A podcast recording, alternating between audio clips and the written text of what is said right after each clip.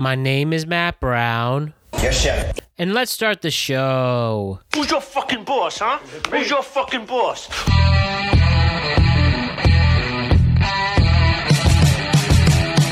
What's happening, everybody? The world is a better place because you are here to join us. My name is Matt Brown, and I am the host of the Productive Conversations podcast. It is Friday, Feel Good Friday, January 19th, 2023. We have a very action packed and special show for each and every single one of you, and things are about to get a lot of fun. This is a very special episode, and you will see why as the show progresses. But I just wanted to remind you to like and subscribe to the Productive Conversations podcast on all podcasting platforms and YouTube. And don't forget to check out exclusive content regarding the show across all social media platforms. We're on Instagram at Productive Conversations Podcast, X and Twitter at ProdConvoPod or TikTok at Productive Conversations, and Facebook at Productive Conversations. So this is a new edition of the Tweet Cap. We're about to go through some of the craziest stories that took place from this past week, and trust me. A lot of crazy stories to talk about. We will get into things like the Emmys and what came out of that. We talk about what happened in an Australian talk show with wrestlers and how wrestling almost got real um, Jason Kelce retiring or not retiring, whatever is going on there. We get into we got some new segments that we're introducing, so getting into some new segments there. One is called what a joke, where we talk about the biggest jokes that are happening now or in the past. And then there's another one called What Do You Think About? Where I simply ask guys, what do they think about this person or that person or this thing or that event? And we lead to a productive conversation after that. So this is a fun show. There is a big surprise in the middle of it, and I'll talk in the end about it and moving forward what is happening with the show because it's a big milestone episode, episode 307 There'll be a special one in the repertoire because of what is about to happen in the show.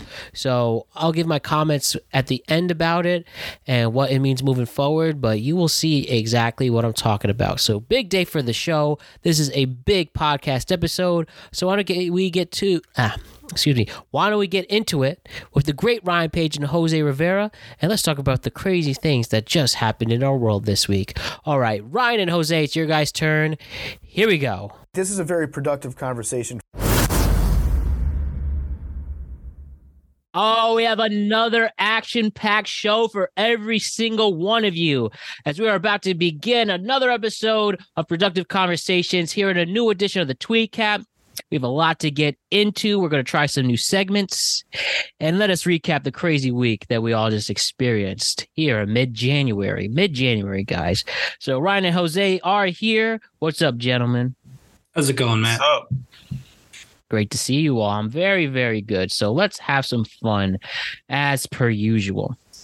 First things first, why don't we begin with television's biggest night? Despite it being the very lowest rated ceremony in this particular show, the Emmys were last last Monday or this past Monday, the 75th annual primetime Emmys.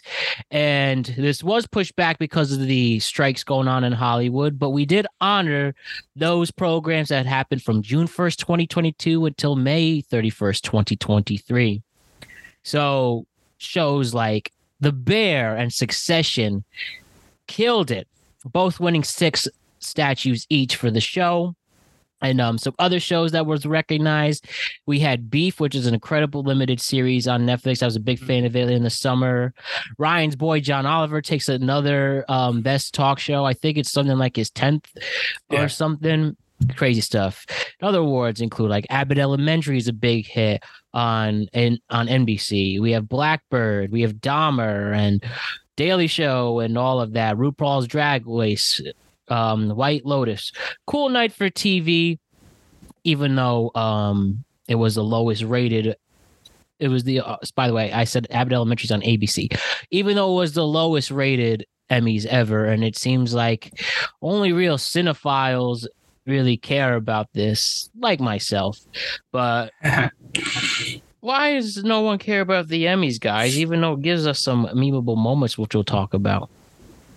Uh, I mean, I think you have to just look at it as who can relate to the Emmys. Uh, think mm-hmm. about your job at home. Uh, when you do a good job, no one we don't have. They don't put it on TV. Everyone, I've done a good job today. I was, you know, top sales rep or whatever. You don't get you. You, you sometimes, by the way, you do get an award for that. Like there are sales groups, and there are like you know, teacher of the year and things like that. Those all exist. These awards exist in other uh, in other industries. We just don't televise it because obviously we don't. So uh, it's just it's just a practice in ego. Um, they're they're TV personalities, right? They're actors and big celebrities, and they like to be on television as much as possible. And they, you know, just wanted they just want people to see them. And I think the difference now is that what a celebrity is is different mm-hmm. today than it was when the Emmys started. Now you see like your celebrity at home eating dinner on their Instagram, or you know what I mean? Like you'll mm-hmm. see your favorite celebrity on like a date. You know, they'll live stream a date on YouTube or Twitch. Like a lot of there's a lot more connection with celebrities that you don't need to see like the perfectly kind of manicured um award show circuit. But uh, right. there was definitely some memorable moments, as you said. And so, if you're interested in this stuff, it was I don't think a bad it's certainly better than the Golden Globes in terms of watchability, but it's just not interesting anymore. And people do watch these shows. Hmm? I don't know when the last time I watched the Emmys, to be honest with you. I don't oh. watch TV like that. If it's not on Netflix, I pretty much don't even watch it. Netflix is the only channel for you pretty much I'm not gonna pay cable TV. I'm not gonna go pay Optimum seventy dollars for the basic channels now. I feel question that. I feel that.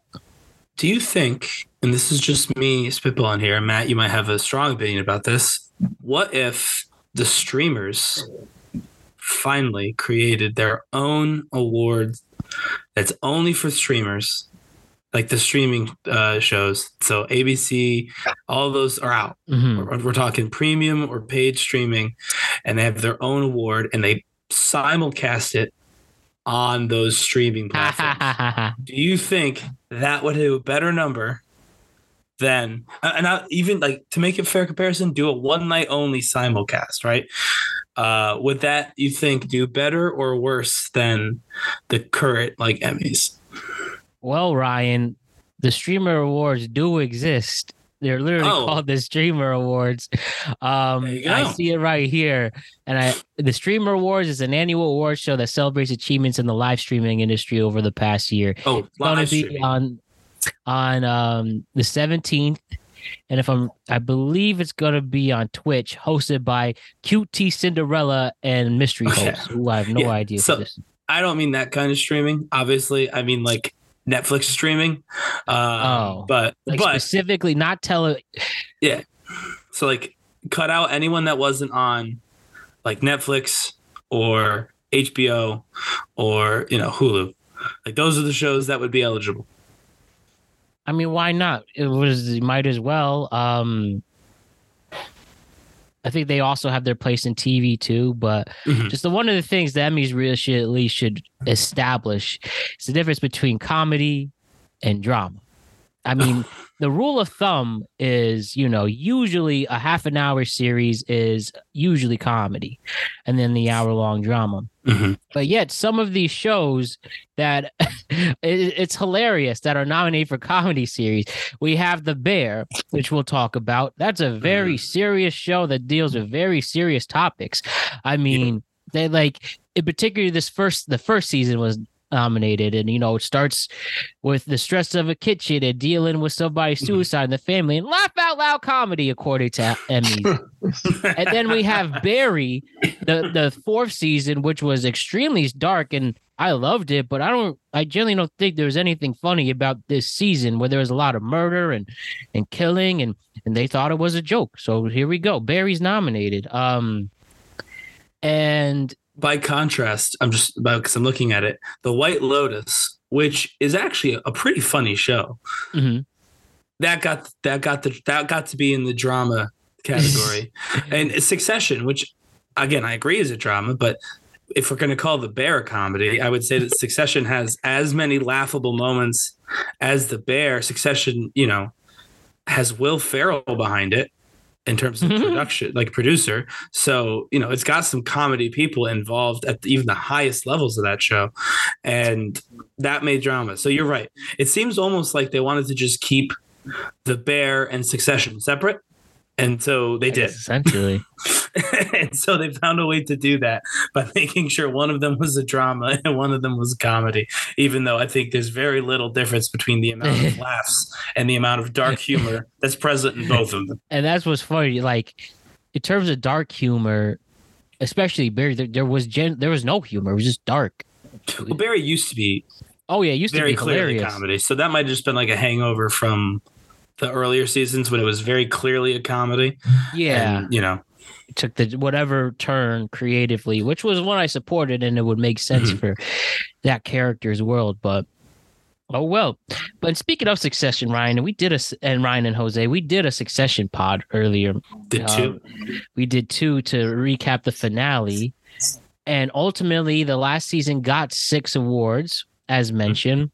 And what's funny now is that all of the all of the Roy family except Connor um gets an gets an Emmy uh, out of it.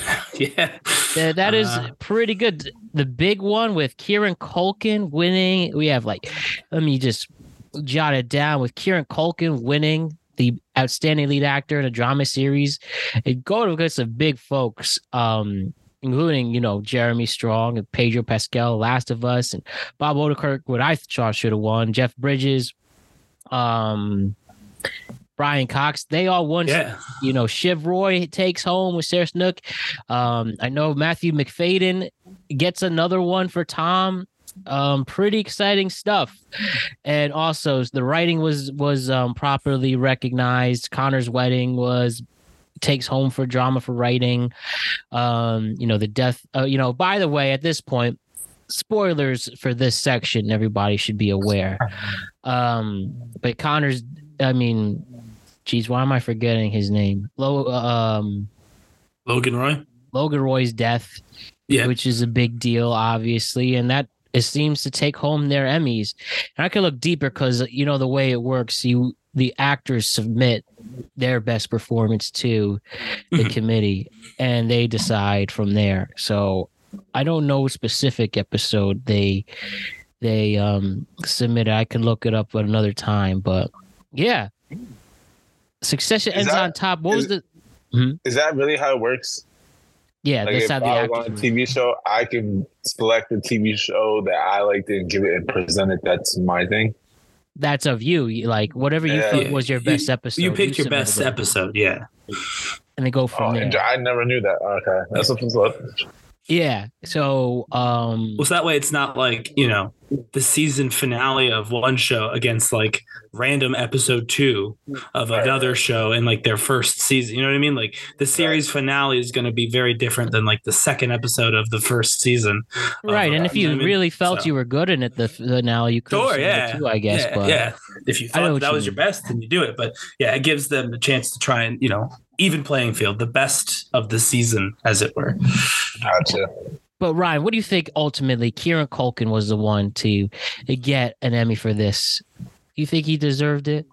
So, yeah, I do. Uh, when when he won at first, I was confused. I mean, we again we did the show. We talked about Succession, you and I. Um, and so at first, I was a little con- confused. Uh, I thought the other two people from Succession probably made more sense to win than he did. Mhm. Um, both Brian Cox and Jeremy Strong were nominated in the same category, but like just thinking about the way that his character was written throughout the last season, and then I mean I know what I know that there's probably supposed to be kind of blinders. You're supposed to look at the art as as the art, like what's in front of you, very technical in a lot of ways, but it, you can't completely ignore. I'm, there's no way that they, the judging team can completely ignore the longevity of that show and like the way that the character and the actor moved throughout the entire series, not just this last season. Yeah. And so, given that we know that that's true, that's just a fact that that's something that they do, whether they intentionally do so or not. Yeah, uh, he he was incredible as this character. there's probably no one else on the planet who could do the character. I don't know if you could say that about any of the other nominees. Mhm. As good as a lot of them were, you know, like Pedro Pascal, like as good as they all were, uh, you know, I think if you really sat down and said we need to find someone else, you probably could. But because he, you know, because he Roman was such a weird guy and a weird character, it felt like he just embodied it so perfectly. And I think when you do that, when you become a person, and like and the the, the, the Yeah. wall falls down, that's probably indication that you were the best. if if you can't see anyone else being able to do what you just did, that would make you clearly the best at what you just did. Um, I think it comes with downfalls we talked about. I'd be interested to see what his next big project is.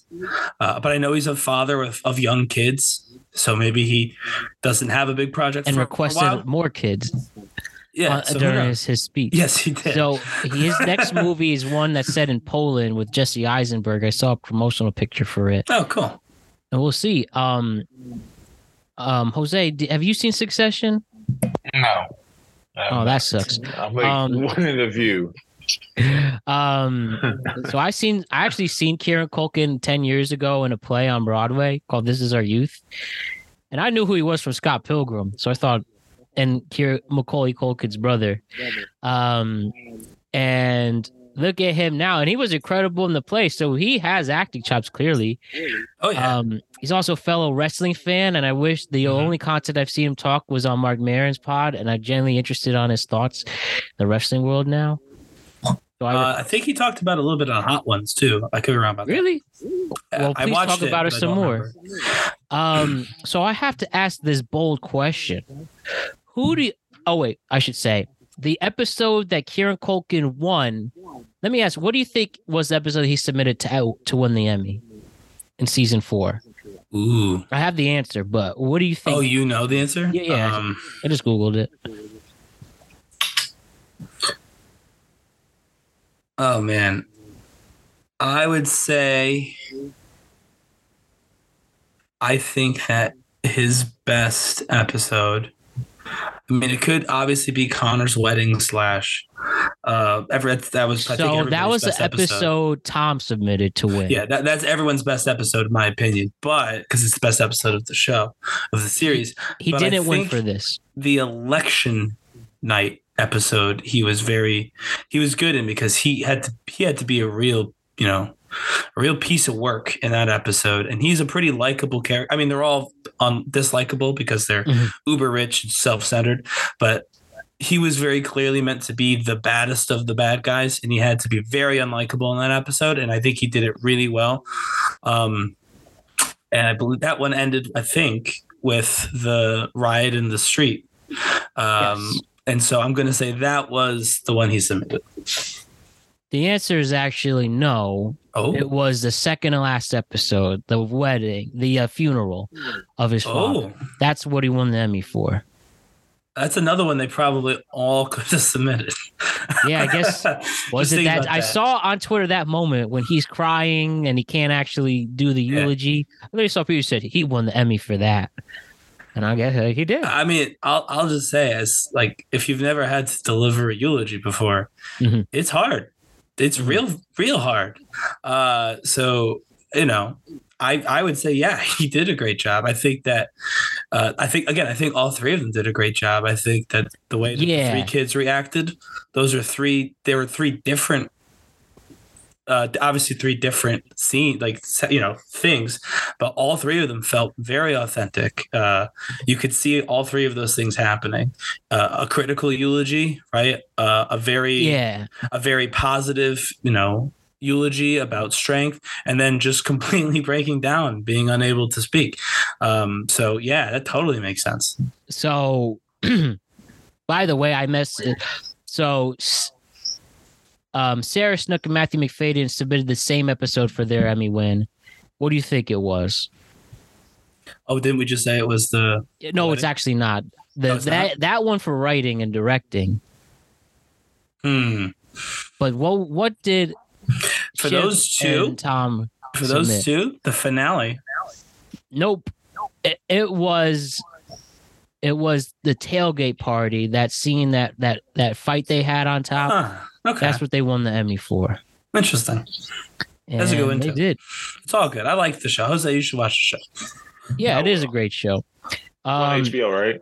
That's HBO, right. and it's not like because people say like all the time. I mean, I've watched it, but like, oh, watch Game of Thrones or watch Breaking Bad, Mm-hmm. or but those shows have so many seasons. Like, it's so hard to catch up on that show because there's just so much content. This is this is pretty quick. Yeah, f- You four know, seasons, four seasons is forty not episodes, not a big lift at all.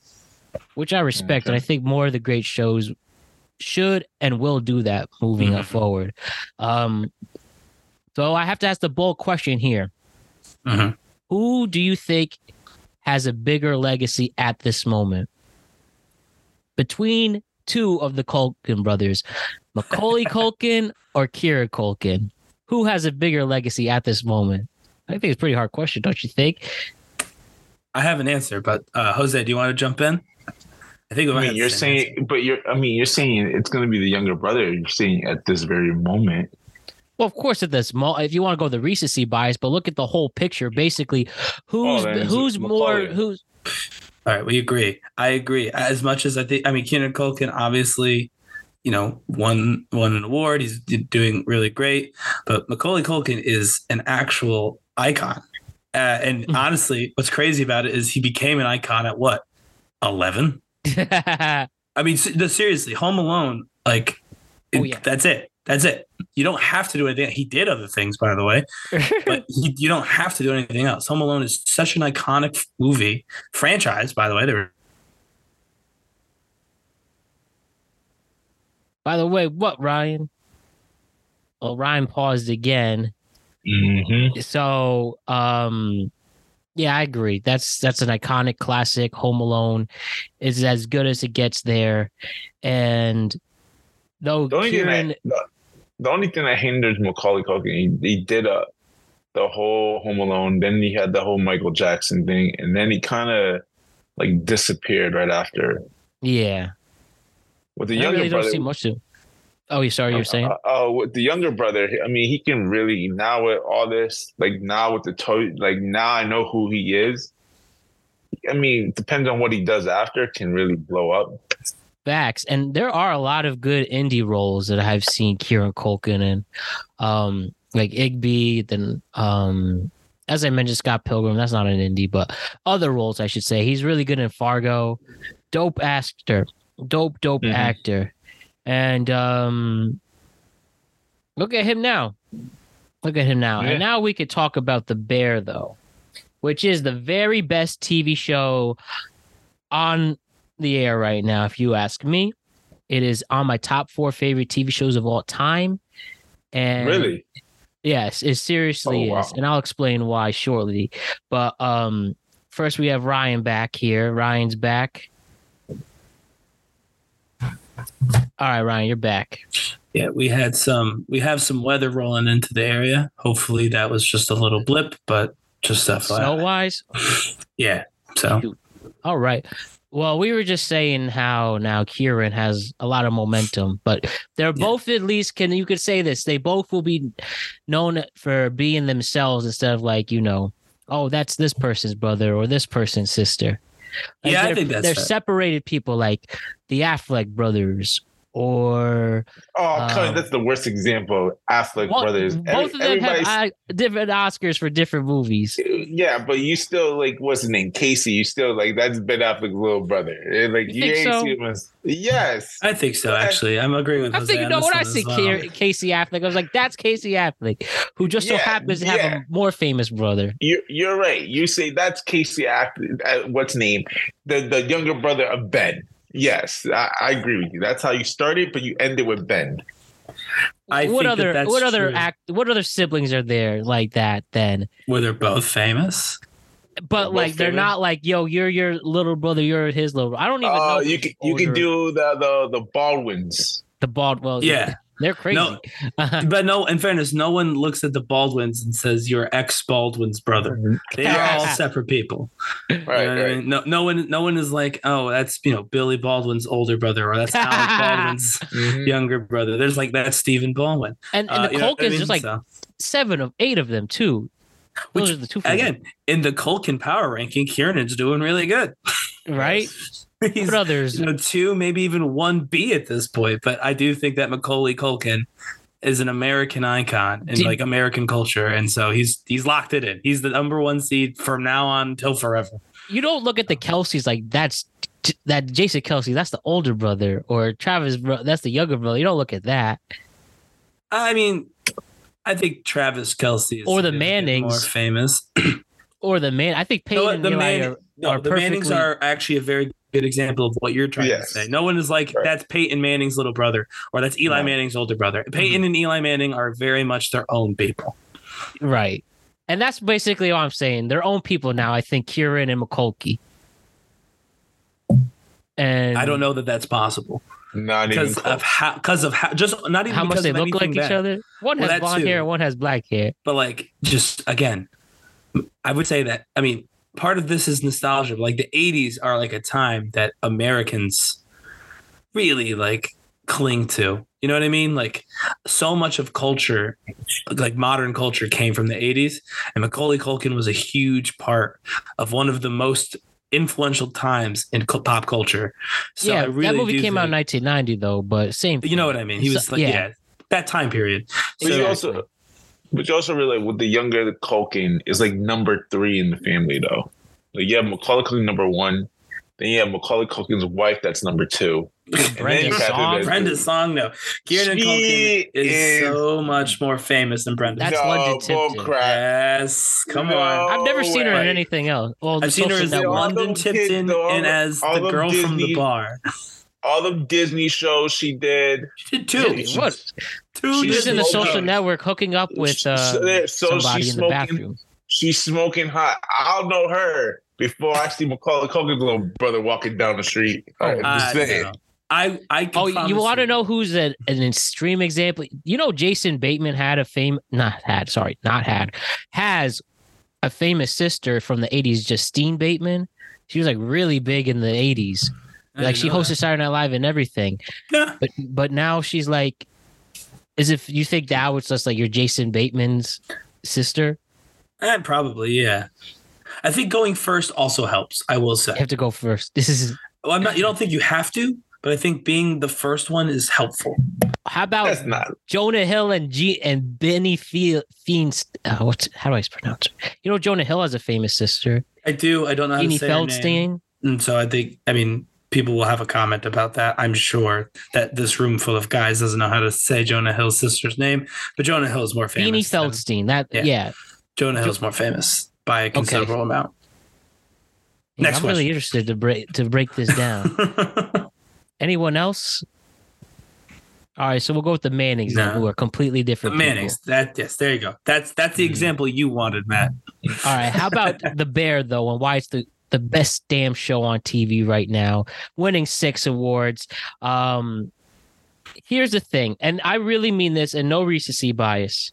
The Bear is in my top four. It's in my Mount Rushmore of favorite TV Mm. shows ever, and I see it because, especially, it comes out in a specific time of my life where I'm really grinding especially back and forth between a city and here.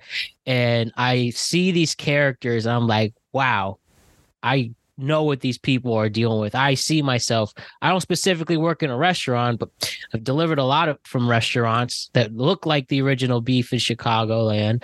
And seeing how they portray characters going through the struggle like that, I'm just like, this is this is what's going on both their backstories and obviously it's well written well shot incredible performances by the entire cast.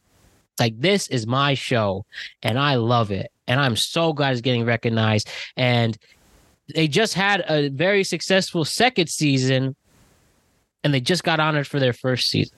Like this uh, emmy wise like this Yeah. is the best thing on tv because it's a show about people going through it and you can relate to it and it's not phony i love the bear so much and it's the best show on tv Yeah, and when this, like you said, this was all for the first season, which is uh yeah really. crazy to think about. Like, yeah they have a whole other season that wasn't even like thought about technically technically when the judging happened. But um yeah i mean i watched the first season. I've not finished the second season. I'm busy but obviously since this is about the first season i can i can comment um the pace of that show is like nothing i've ever seen Mhm. I don't like. I don't know if I can name another time a television show gave me anxiety. Yeah. Like the they are going so fast all the time, and I think that's really hard to like a film and Yeah. b act. Um, because I mean, let's be honest, the folks. I mean, not all of them, but the stars of the show certainly. Uh, famous, pretty famous actors. They've all done stuff before. I wouldn't say that any of them are in the middle of struggling. You know what I mean? Mhm. Um, so to be able to to perform, like you said, at that speed, when your regular life is not nearly as chaotic, is uh, you know, I think really, really interesting. yeah. Um, and I really, I did, I really liked it. I, I won't put it in my top four personal favorites Mhm. um, because it's not, and that would just be me lying. Um, but yeah. This is just a me thing on that one. yeah, but I, I mean, it's definitely the best show in the category for which it won. I don't, I don't think that's controversial to say. I think it was the clear, clear winner in the, um, The comedy uh, category. Laugh out loud. right. comedy. Yes. Yeah. And I, again, laugh out loud comedy is not what I would call the show. So that might be something to explore at a later date, but It's it real, was in the comedy. Real. it was in the comedy category and it was certainly the best acted best written most interesting show in the category that it competed in so i again totally think well deserved win if you haven't watched the first season do that and then i would say probably watch second season um I, I'm Yes. in the middle of it. It's it's good. Um, I'll be interesting to see how long it goes. Like you said, I think there's going to be a new move toward capping things off three, four, five seasons Mhm. and being done with it. And I know Jeremy Allen White is getting very famous very fast. Mhm. Um, you know, I, I watched him as Lip in uh, Shameless, which really he was awesome in. show. Everybody show, always very good reference show. that, like, "Oh, that's Lip, that's Lip, that's Lip." Yeah, he was Like, so he good must- in that show. He, he must be a real. Is he different than Carmy? no, Lip is almost the exact same person, but uh, uh, truthfully, it's almost the exact same person. and it's uh, both in say- Chicago too, right? They're both in Chicago. Yeah. Uh, I will say though, uh, just insider for that show, you'll find this interesting, Matt. Um, the star of that show originally was the oldest sister of the family, Yeah. uh, and she leaves the show, and Stupid. so. Well, I mean, uh, I'm, I'm, sorry. I'm not going to say that. We have no idea why she left the show. Could have been a better job. Could have been something totally personal. But she leaves the show. God, I really hope it wasn't a better reason. like she's Um, you going through it or something. And but anyway, Jeremy Allen White, who had been a secondary character on the show, steps in as like the main focus of the show Mhm. flawlessly. And I think from that point on, he basically punched his ticket to be like an actual star, like someone Yeah. that could carry a show or carry a movie or whatever. And I think it, it's only gone up from there. So, you know, I think he'll probably want out of the bear at some point. oh, you can't. Then you got to cancel the show. Oh no, I'm saying yeah, no, I'm not saying that he'll leave and they'll do it without him. I'm saying they'll they'll wrap it up three, four seasons like Oh. succession, so he can move on. him? Yeah. Well, they're not going to do it without him. So uh, Exactly. Yeah, I I, think- hope so. And yeah. you know, when I, I see it, look, I'm look up for as many Jeremy Allen White um interviews as I can because I feel like again, like like he's seen he's a very fascinating person and he's someone to look up to and um someone's made his own and, and we've talked about on the show before too and he seems like a genuine person too so when I, I bring this up because I saw this story like the joke with him is he looks like Gene Wilder which he does right looks a lot like Gene Wilder. and he's yeah. probably been told that his whole life, right? yeah. And. I see this paparazzi go- up to him, right? Mhm. you look like Gene Wilder, like the literally the millionth time he's heard it. But the way he handled it, he was just like, "Yeah, you know, I like Gene Wilder," and he was like very calm and very nice. And this is a paparazzi literally putting a camera in his face, and he was he handled it so well mannered, and yeah, I just respect that. and hopefully one day uh, you get to come on the show because you are on the dream guest list, Jeremy Allen White. Heard the first, first. the beginning. I'm starting now. The dream guest list. I've mentioned people, but I didn't bother write their name. But now we will. Dream guest list. Jaw. I like that. Seriously, Jaw jaw on the dream guest list. Um, I mean, seriously, and especially the nuances of that character, and he can be funny on it. He could be serious, and the one particular scene that made me love this show forever, especially, I'm just like, yeah, this is my show for life. Was simply there's a scene of him leaving work after a long. This is him leaving, going home after a long day of work in his city. Goes, eats. He goes. This is I think season one, episode three, four, five. One of those. He goes. He gets a snack after you know making all these gourmet dishes. Gets the peanut butter and jelly, Mhm. and then he's just simply sitting on his couch, smoking a cigarette, and watching more culinary videos to work on his craft. And I've had those nights a lot in Jersey City to a T, working 10, 11, 12 hour days, and just sitting down on the couch after eating some simple snack and the smoking maybe maybe not. That's um, up to your interpretation. But then watching um a video on my craft. I usually watch podcasts and i watch a lot of letterman reruns. And i'm like yeah this is me. So that's why that particular scene made me love the love the show because that is been my life. So Yeah, well, that's why a lot of people like the show. It's relatable, very very unlike relatable. Succession, which is not relatable in any way, shape, or form. you like the bear though jose I'm gonna be honest with you. I never saw the bear. I only heard of the bear when I, when someone told me the bear, I thought cocaine bear. oh So, I was like, so like Have you why seen- would it make? Have why you would seen it make you feel Cocaine about Bear? a bear? Have you Yes, I seen have Cocaine seen- Bear? Okay, I I have have also seen seen. Co- I have also seen Cocaine Bear. What did you think about Cocaine Bear? It was it was my favorite movie. Well, Oscar nominate. We were covering the Oscars, and we'll see if they somehow get a nomination. I don't know. Cocaine Bear. If Coke, if the if Cocaine Bear gets an Oscar nomination, that that's something else. You like original song? I don't know, Maybe for best original song. or original screen. No, it'd be an adapted Yeah. Screenplay. yes, that. Yes, it would be adapted. Because it's uh, you know who's really good in that, Matt? Though uh, O'Shea Jackson Jr. Oh yeah, Yes. Yeah, He he's actually he's O'Shea actually I don't, I mean, I'm not gonna say Oscar worthy, but he's actually really good in that movie. He's also I, I, gotta think see Cocaine Bear. uh, there's actually like uh, Margo like Martindale I think is how he said the last name. Uh, she's in it. Like there's real actors in the movie, and it's kind of crazy that they had so Ray many real Le- actors. Liotta, Liotta. Ray Liotta's last movie, uh, Keri Russell uh, from the Amer again like. Emmy, yeah, Emmy uh, nominated. I think Emmy winning actress from the uh, the Americans. Americans, yeah, Yeah, think so, they have some real uh, they have some real talent on this cast, but the Well, movie good just for them. conceptually is about a, a bear that's on drugs. Uh, um, Just make a movie, everybody. Um, yeah, But, and um, one last- but any idea is a Homeboy- good Home- idea. a homeboy on the show is dating uh that Spanish singer. Rosalia, that kind Rosalia, Yes. yeah, so that Jeremy kind of made White. me kind of made me interested in just checking that show out. No, seriously, he's go. great. and I'm He's happy good. for him. What a wonderful day for what a wonderful situation.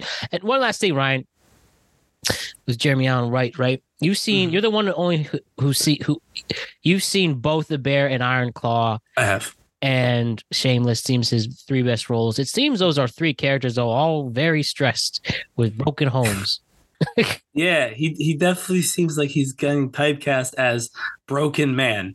Uh, so um, I will say that his his role as Kerry Von Erich is the most substantially different.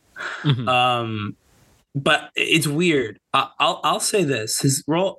It's not surprising that his role in the Bear is his best. I would contend because while there is definitely that through line from Lip to Kerry Von Erich, uh, Carmy has some of both. Uh, Yeah. You talk about ambition and determination. That's a very Kerry Von Erich trait. It's also a very Carmy trait. When you talk about that, you know, hard scrabble upbringing, that blue collar kind of uh, that blue collar kind of vibe. Uh, maybe even less than blue collar, maybe even you know actual po- actually poor. Um, it's unclear if Carmy Mhm. grew up poor, but he certainly didn't grow up rich. Um, and that's a very Lip Gallagher like thing, where that's not a Von Erich thing. I mean, obviously, money wasn't great because they ran a local wrestling promotion, but they were on TV, and you know what I mean. Like, money wasn't a huge, huge issue for the Von Erichs. So, Carmy definitely has the best of a couple different. uh a couple different stuff that he's played in those other two roles, which I do find kind of interesting. It is this weird blend of his other two most popular roles. Um, but yeah, definitely likes to play a stressed out over a stressed out overachiever. I would say that is Mhm. a through line that goes through all three shows um, pretty well. Also, um, substance abuse. Mhm. All three uh, suffer or had previously suffered from substance abuse, um, which I, I don't another- think Car- I, I, know. don't think there's been I don't know about Carmy suffer from substance abuse, but season two. He's in an uh, Al-Anon meeting, so well, yeah, for his brother. But yeah. But I mean, he's a he's impacted by it. oh, sorry, what I'm impact. I thought you meant it didn't have to be him personally doing it. Well, I mean, I mean, so impacted just just so you know, so in in Shameless, he is the alcoholic. Obviously, in Iron Claw, he plays Kerry, who did drugs. That that was Kerry's thing. So in those two, he actually is it. But just in general, there's a Yeah, through see what you line of like substance abuse being pivotal to all three of those characters um, in a specific way. Because I do think the substance abuse, while it's not his substance abuse, Yeah. is like a pivotal. You know, he had some very good scenes in the second season, particularly. Um, at those meetings. And so I think that's an important through line for all three. and yeah, hopeful. And I, I'm, I'm pretty confident he's more versatile than that in the right roles, and we will wait for them. But the Bear, all in all, a special show. I'm excited to see where they take it moving forward. There's definitely a season three. I know they're pre-production getting ready for it, and yeah, it's the best show on TV for a reason. And you know, speaking of the Bear. And the Bear really cleaned up at the Emmys this year because of its honest portrayal of a kitchen staff constantly against the grind of running a restaurant in Chicago. You can see throughout the series how stressful that show actually is. And as you mentioned, Ryan, just mm-hmm. so stressful throughout. 100%. But like you, me, Jose, and everyone else who's constantly stressed to accomplish something at work or in life, that certainly has been the case for me lately. Just always stressed. But with with everything going on, and like the characters in the bear, just you know, life's hard right now for a lot of people. But eventually, as life goes on, the characters wound up needing to get focused and stay positive. And they also needed to stay productive as well. So getting focused and being productive. And that's like me in life. Always finding a way to get focused and stay productive. Ultimately, everyone on and off the screen were hyper focused on achieving something, and it wound up paying off. Hence why they won Emmys and why the characters were so well received. But that level of focus isn't just isolated in the world of TV, but for you, me, and anyone else who's looking to improve their focus and achieve more, we could get a little help from our new friends at Magic Mind. Ever since I started taking Magic Mind as a way to help improve my energy and improve focus on my busy life, I wound up finding the solution I needed with this great product. I started taking Magic Mind during my morning routine, and ever since then, it has made a big impact on my concentration and energy, making me feel more focused and better equipped for my day. And I have to say, it, it genuinely tastes good. It, like, like it really, really tastes good. but no, no, no tropics helped me. Sorry, no, no, no. This is a hard word. Excuse me, everybody. No, no tropics helped me get through. A, the nootropics helped me get a lot through my day. Right. The nootropics helped me get through what I needed to with this product. It allowed me to be less stressed about my world, and it doesn't have caffeine, so you don't need to feel bad about drinking your morning coffee, or you can replace it altogether because this stuff actually works. And why does it work? Well, for concentration and energy boost, it includes rhodiola rosea, which specifically is used to fight fatigue and anxiety, and it increases your body's resistance to stress. It improves physical and mental endurance as well as help your mental clarity. Another ingredient I like with this product is cordyceps mushrooms are in this magic mind which is an adaptation that reduces inflammation, strengthens your immune system, and supports higher energy levels. I mean, I genuinely used to have a hard time waking up in the morning lately, but ever since I took Magic Mind, it has been way easier to get up out of bed and get ready for my day. And I really mean it. And at the end of the day, I would recommend Magic Mind because it really gives me that extra boost we all need in this stressful world. It's helped me physically by getting my body ready for a full day. It's helped me mentally by giving the mental clarity I need to go about my business. Plus, it gives me the energy I need to get excited for my day. And all in all, it is a great product to help you live your best life. And I really mean it. And I want to emphasize again, it tastes incredible. So why not add the extra boost to your life and get fully focused like I did and check out Magic Mind and check out the Magic Mind website and get this incredible product to help improve your life immensely. And I promise you, you won't regret it. The Magic Mind team was gracious enough to create a special offer for me to share with the Productive Nation, the greatest fans and listeners in the world. You get up to 56% off your first subscription in the month of January and 20% off your one time purchase with discount code Productive20. And you can get this deal again at magicmind.com slash Jan Productive Conversations. That's magicmind.com slash Jan Productive Conversation and use discount code Productive20. And with the special code, you get an extra 20% off, which gets you a total of 75% off the entire purchase. This only lasts until the month of January, so hurry before it goes away. We will also have the link and code in our description on all podcasting platforms and YouTube. So check out the episode description for that code. So thank you to the amazing people at Magic Mind for this opportunity and do yourself a favor and get this product and improve your life. So why don't we move on to some other things? Again, thank you Magic Mind for providing that for us. And why don't mm-hmm. we now talk about what happened in Australia with the promotion. I guess this is their version of the Today Show, and we had Grayson Waller and LA Knight tried to promote Elimination Chamber. And Ryan, why don't you explain more what exactly happened? Well, that host probably should have had a little bit of magic mind uh, to focus up because what was he thinking?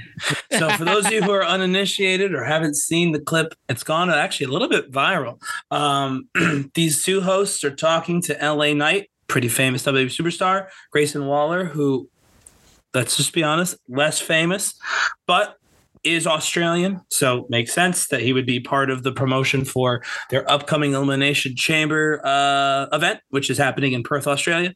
And they asked the question that every news anchor and every talk show host ever of all, of all time asks professional wrestling uh, guests, which is, can you show us a signature move? Can you show us a finishing move? Can you show us one of your moves, etc. Uh, this question has backfired tremendously in the past for pretty much everybody.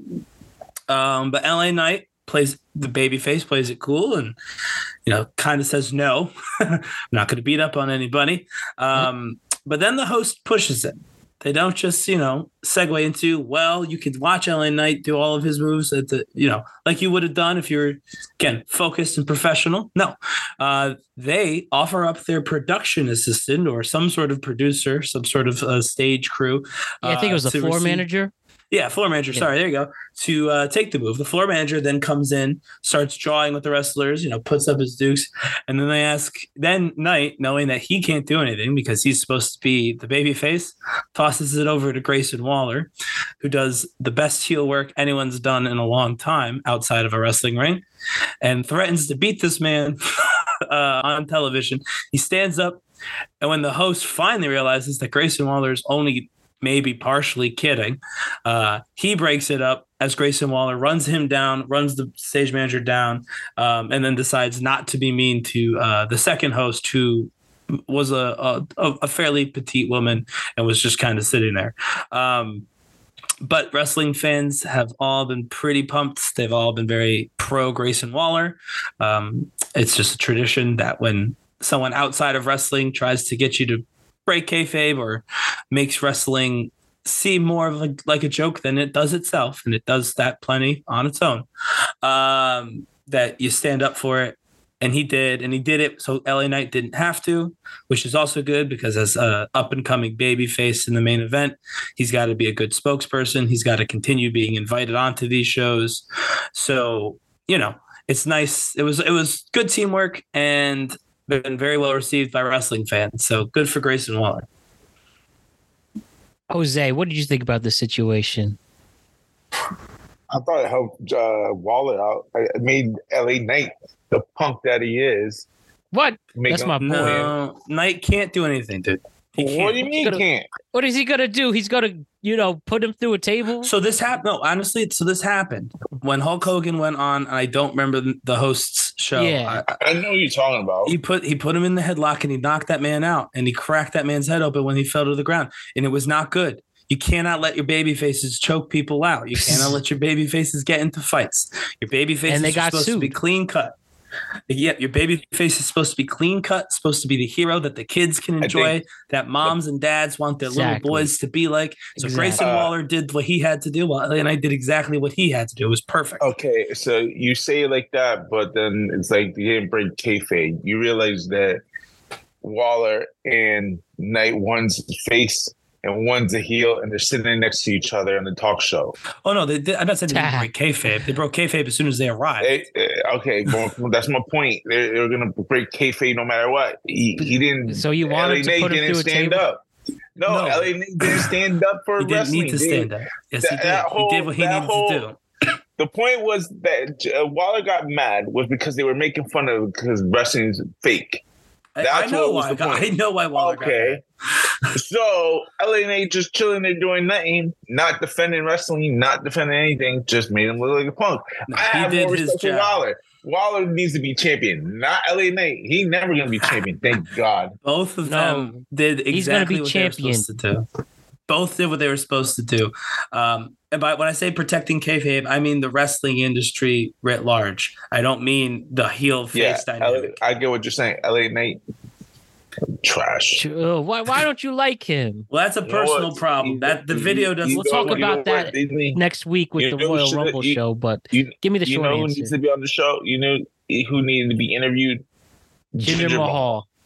I said Jinder reach out. You you guys reach You him bring out. Ginger. I'm not reaching out. You reach him out. You you text him. don't He hinder delete, well, and for your information, he doesn't even have X anymore. He deleted. Does he After got rid of it whole- again? He got rid of it again. Trust me, He I was rid going it to try and get Is, professional. is he oh, on? Is he on X? Is he on He is Instagram? Instagram. He is. Well, hit him up on Probably. Instagram then. I will. I'm gonna I try have to a get piece- I his look. I am I have a to piece it, coming and I will say to him, "I don't like you." I have a piece coming out about Jinder And I will Mahal. say that. I really will say that too. I have a piece coming out on Jinder Mahal. Hopefully this week. Last word on sports. Give it a read. Definitely. Matt won't like it as much as everybody else, but it's time we give Jinder Mahal Oh, the run he deserves You heading you into WrestleMania. They, they was like the Jinder Mahal, like beginning. We go even back like last year. He was a nobody, like barely on, always loony. I, he probably won one match that whole year. He did he not. does. he goes into 2024, does the thing with The Rock, then goes after the heavyweight title, and now you can honestly put him now into like the intercontinental level. Like he's second tier. Yeah, He's I'm gonna be honest with you. That match, him and Seth, and Matt's gonna hate this. It was good. it was a good match. I enjoyed watching it, and the that one week, just one week of build with an assist from Tony Khan, made me low key believe. I was like, obviously Seth's gonna win. Obviously Seth's gonna win. But what if he doesn't? What if Jinder does win? Even if it's just for a cash in to happen. What if Jinder does win? I truthfully, truthfully thought that they might give the title to Mahal. Like it just an I like not real.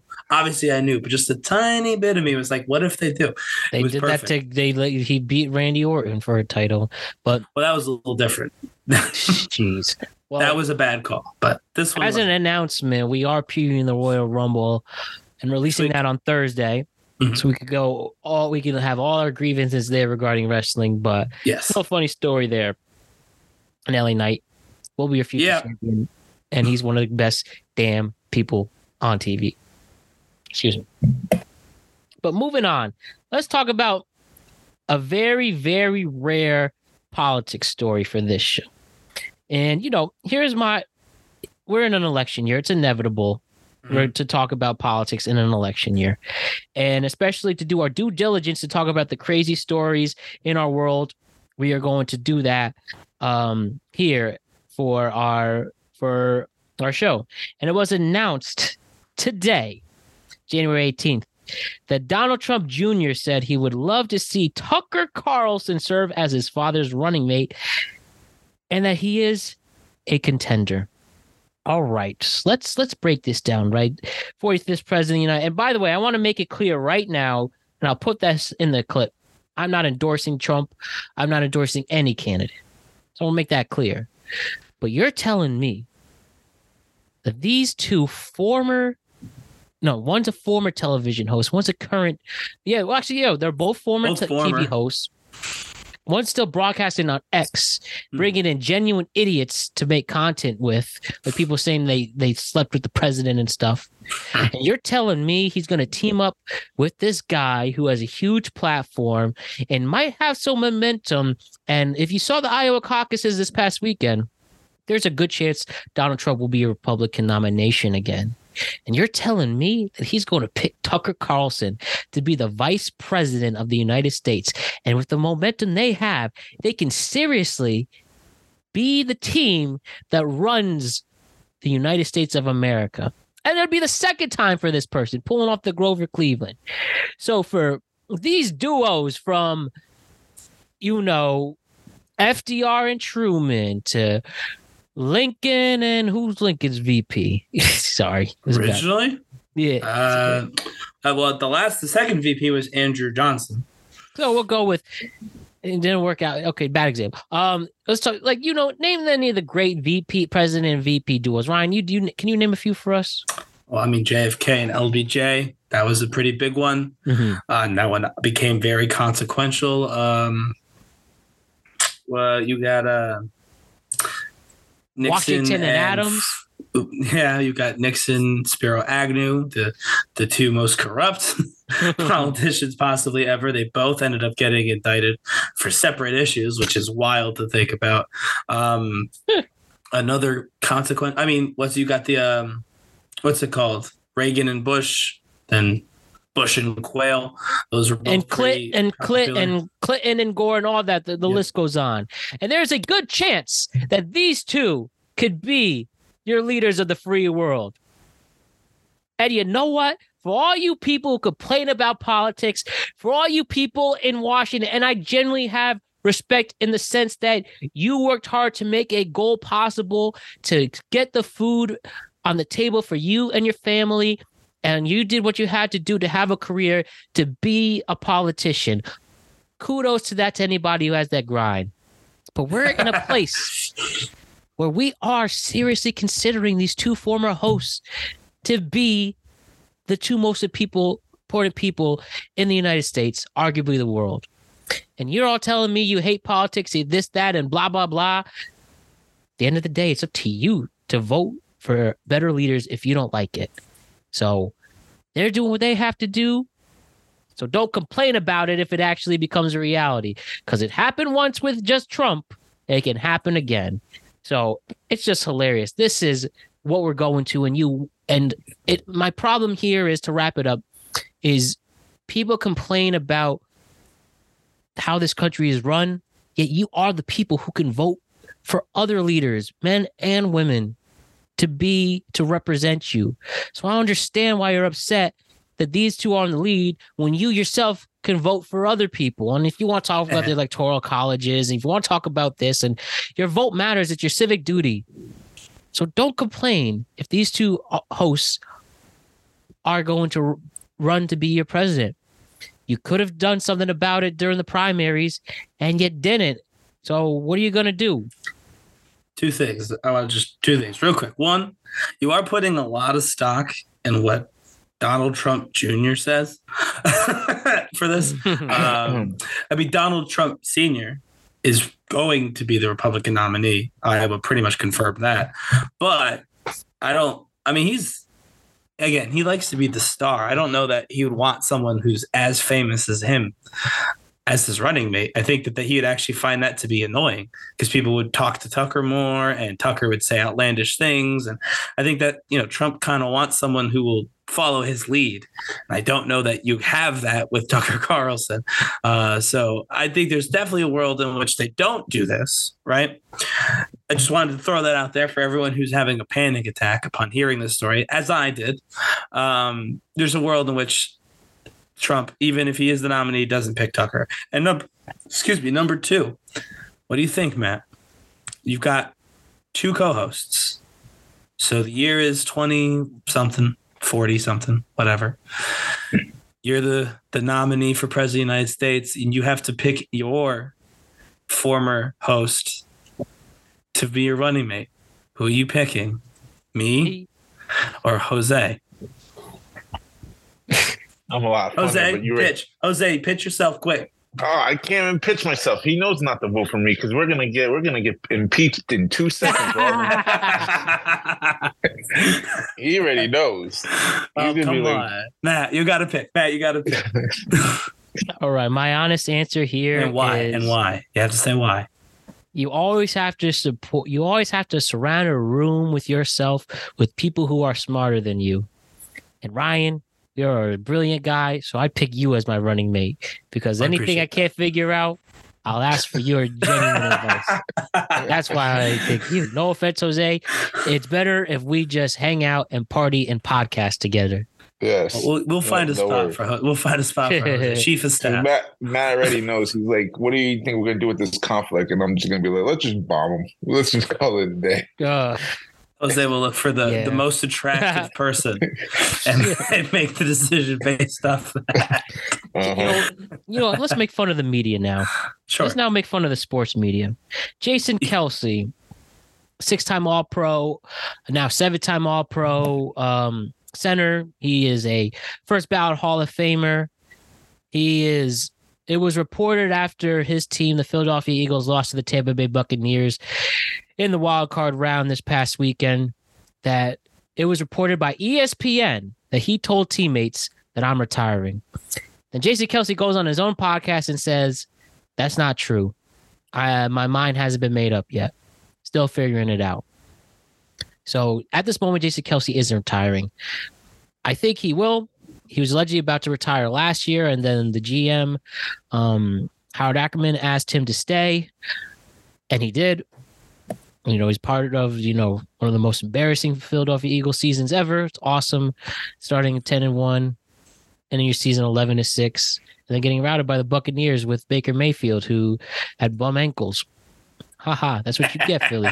But the only Philadelphia Eagle I will ever respect is Jason Kelce. I think he's a stand-up guy. Um, his resume speaks for himself. He has his ring.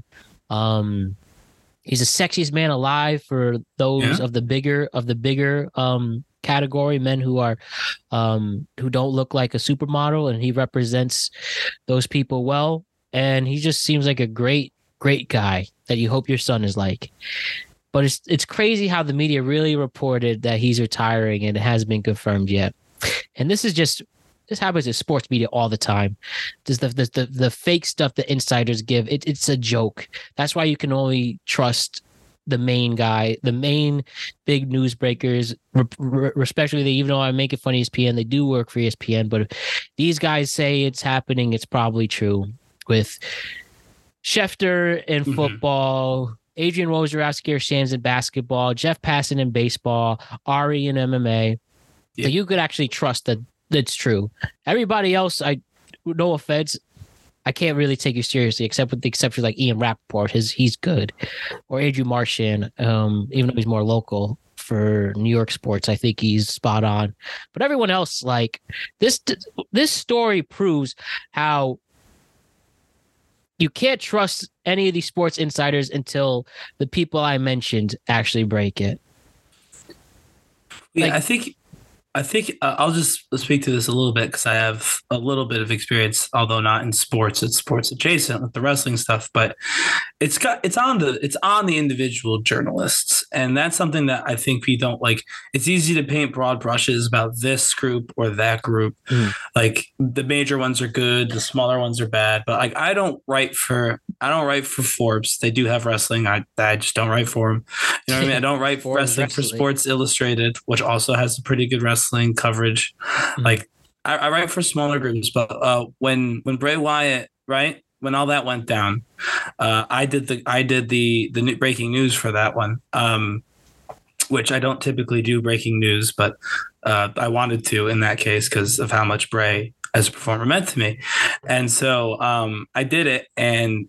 All these other places on YouTube and on social were breaking these stories about at the same time, like right away. Again, because they wanted to be first. Again, it was breaking news. I was writing a breaking news piece about all this information, and I was looking and I checked his dad's socials. I checked his wife and girlfriend. I checked Bo Dallas. I checked all of these things, and no one was saying these things. WWE wasn't saying these things. Triple H wasn't saying these things.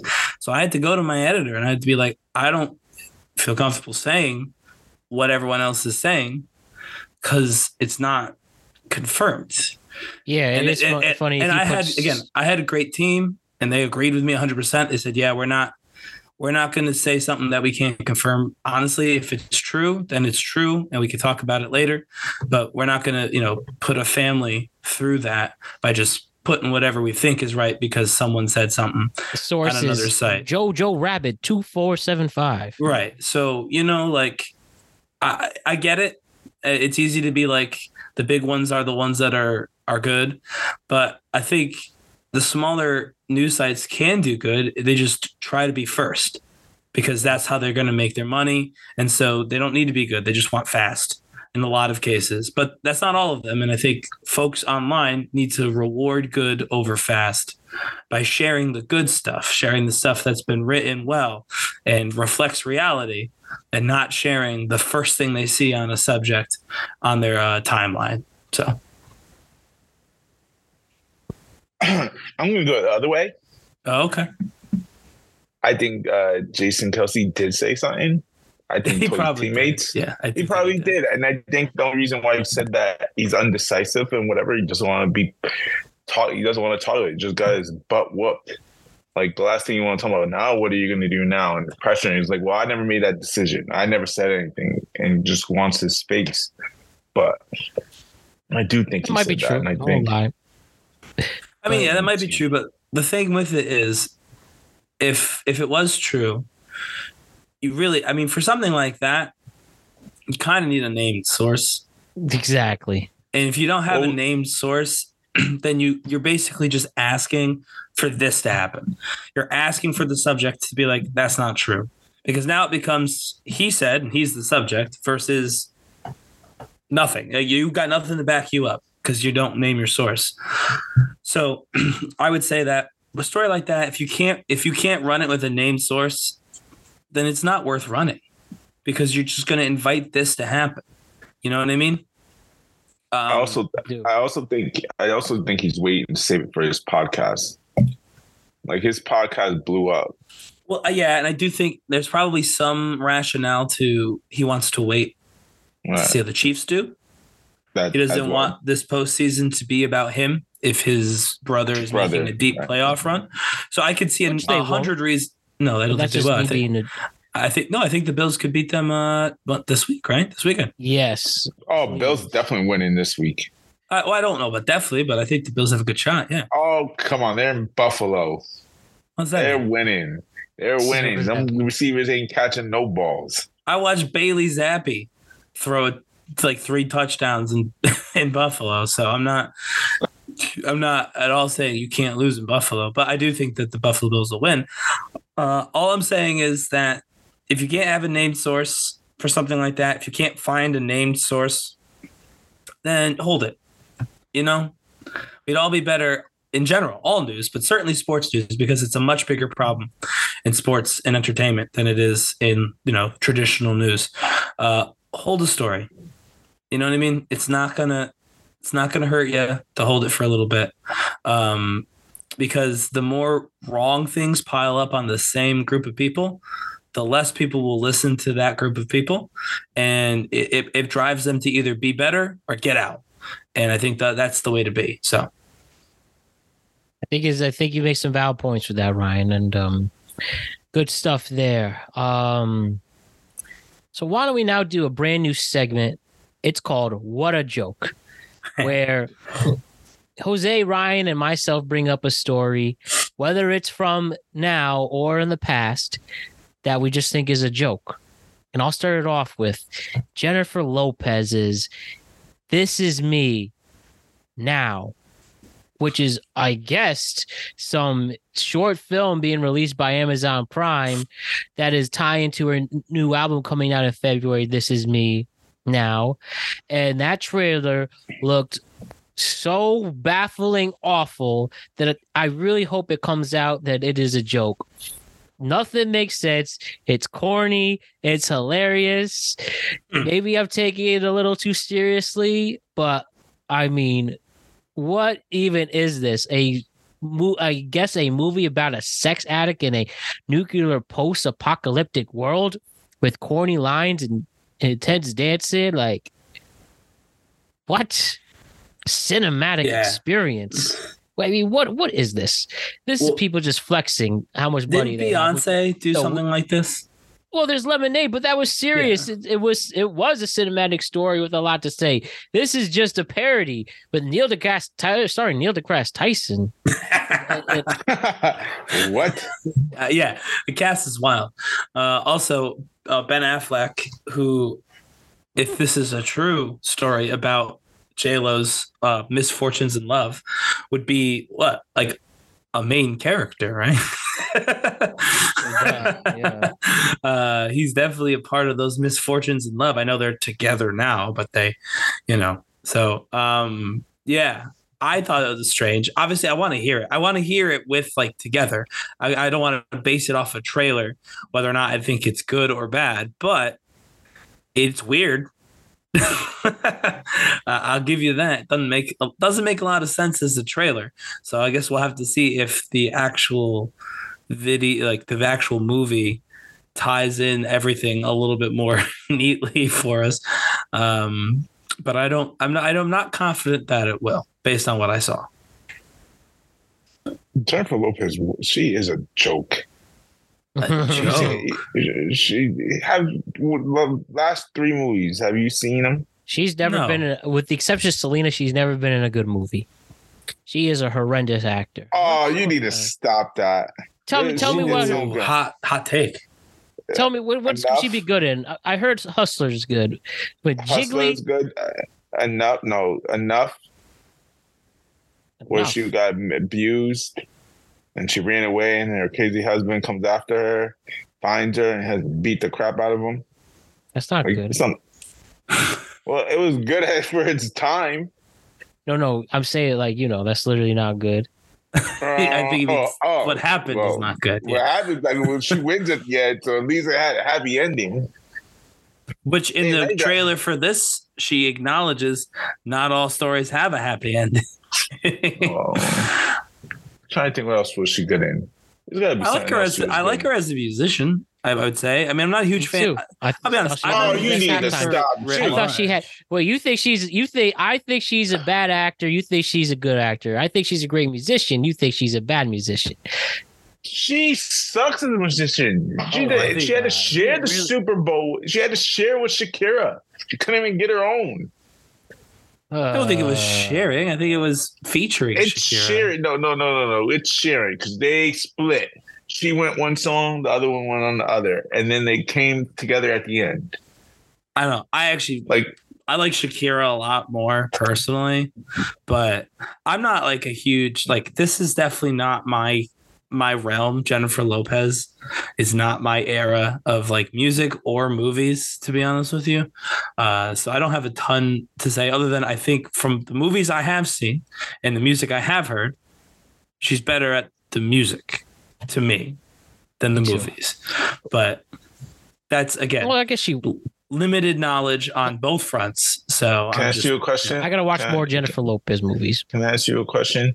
Uh, how many Jennifer Lopez CDs do you own? I don't own any CDs of any kind. Did you own DVDs? Not really. How many Jennifer Lopez movies you probably seen, and how many Jennifer Lopez albums have you listened to? I have probably, this is true, listened to like four Jennifer Lopez songs at most, and I've seen probably f- two or three Jennifer Lopez movies, and one of those was Selena. So there you go. My God. So I- like I, I admitted outright for the comments yell at me like they did about not mentioning Friday, as if I didn't know Katt Williams was in that movie. Uh, but I just don't. I've not seen a lot of Jennifer Lopez in anything. I know very little about Jennifer Lopez as a performer, you- other than she's very see- famous. Did you see Money Train? Money Train? Yes. No, there's a Money She's Plane. naked. She's naked in Money Train. You better get in there and watch it at least once. How can you be a movie critic? Money Train. I want you to come on the Oscars episode and say that. Oh my god. I want to know how many of the people who are voting for the Oscars have seen Money Train. Because if they haven't, their opinion's invalid. exactly. Uh, Ryan, tell us what you thought was a joke. What's a joke? right. What a joke for you. so, what a joke for me. This is both an old and new story. What a joke for me is the Vallejo, California Police Department. Have you guys seen What? the new documentary on Netflix called American Nightmare? I just watched it before coming on here today, and I actually Cody Rhodes? changed what I was Wasn't- going to talk about. Wasn't No, that not the American Nightmare. American Nightmare is a different What- thing. was the Uh. Vallejo? Was that where one of the places Zodiac Killer was at?